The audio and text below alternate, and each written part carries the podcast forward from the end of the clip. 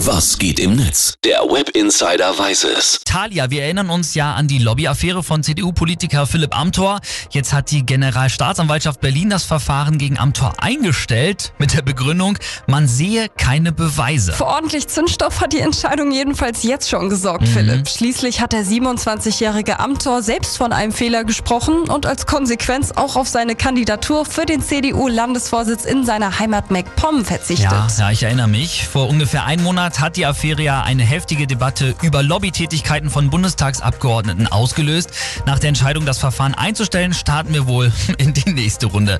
Luft macht sich hier zum Beispiel bei Twitter. Dr. Wu, der schreibt, die Entscheidung der Staatsanwaltschaft Berlin, die Ermittlungen gegen Philipp Amthor einzustellen und keine verbotenen Zuwendungen zu erkennen, zeigt vor allem, was sich Abgeordnete in diesem Land straffrei leisten können und wie dramatisch notwendige Gesetzesänderungen sind. Weißt du, an was mich das erinnert? An diese Kassiererin, die wegen paar Pfandbons gekündigt wurde. Ja. Also irgendwas scheint dein Namensvetter ja richtig zu machen, oder Philipp? Ja, sehr witzig, Talia. Ohne Rückendeckung steht Amthor jedenfalls nicht da. So schreibt zum Beispiel Thilo Schacht hier auf Facebook.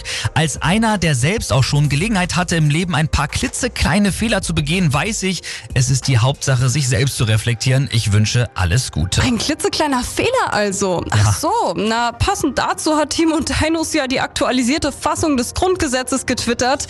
Artikel 3 Absatz 1. Alle Menschen sind vor dem Gesetz gleich, außer man ist in der CDU oder CSU. Dann gelten Strafparagraphen wie Bestechlichkeit in Klammern Amtor, Veruntreuung in Klammern Scheuer und andere nicht immer. Ja, ob das äh, von viele gewünschten Lobbyregister fürs Parlament jetzt kommt, das wird sich noch zeigen, soweit der Blick ins Netz. Danke, Talia.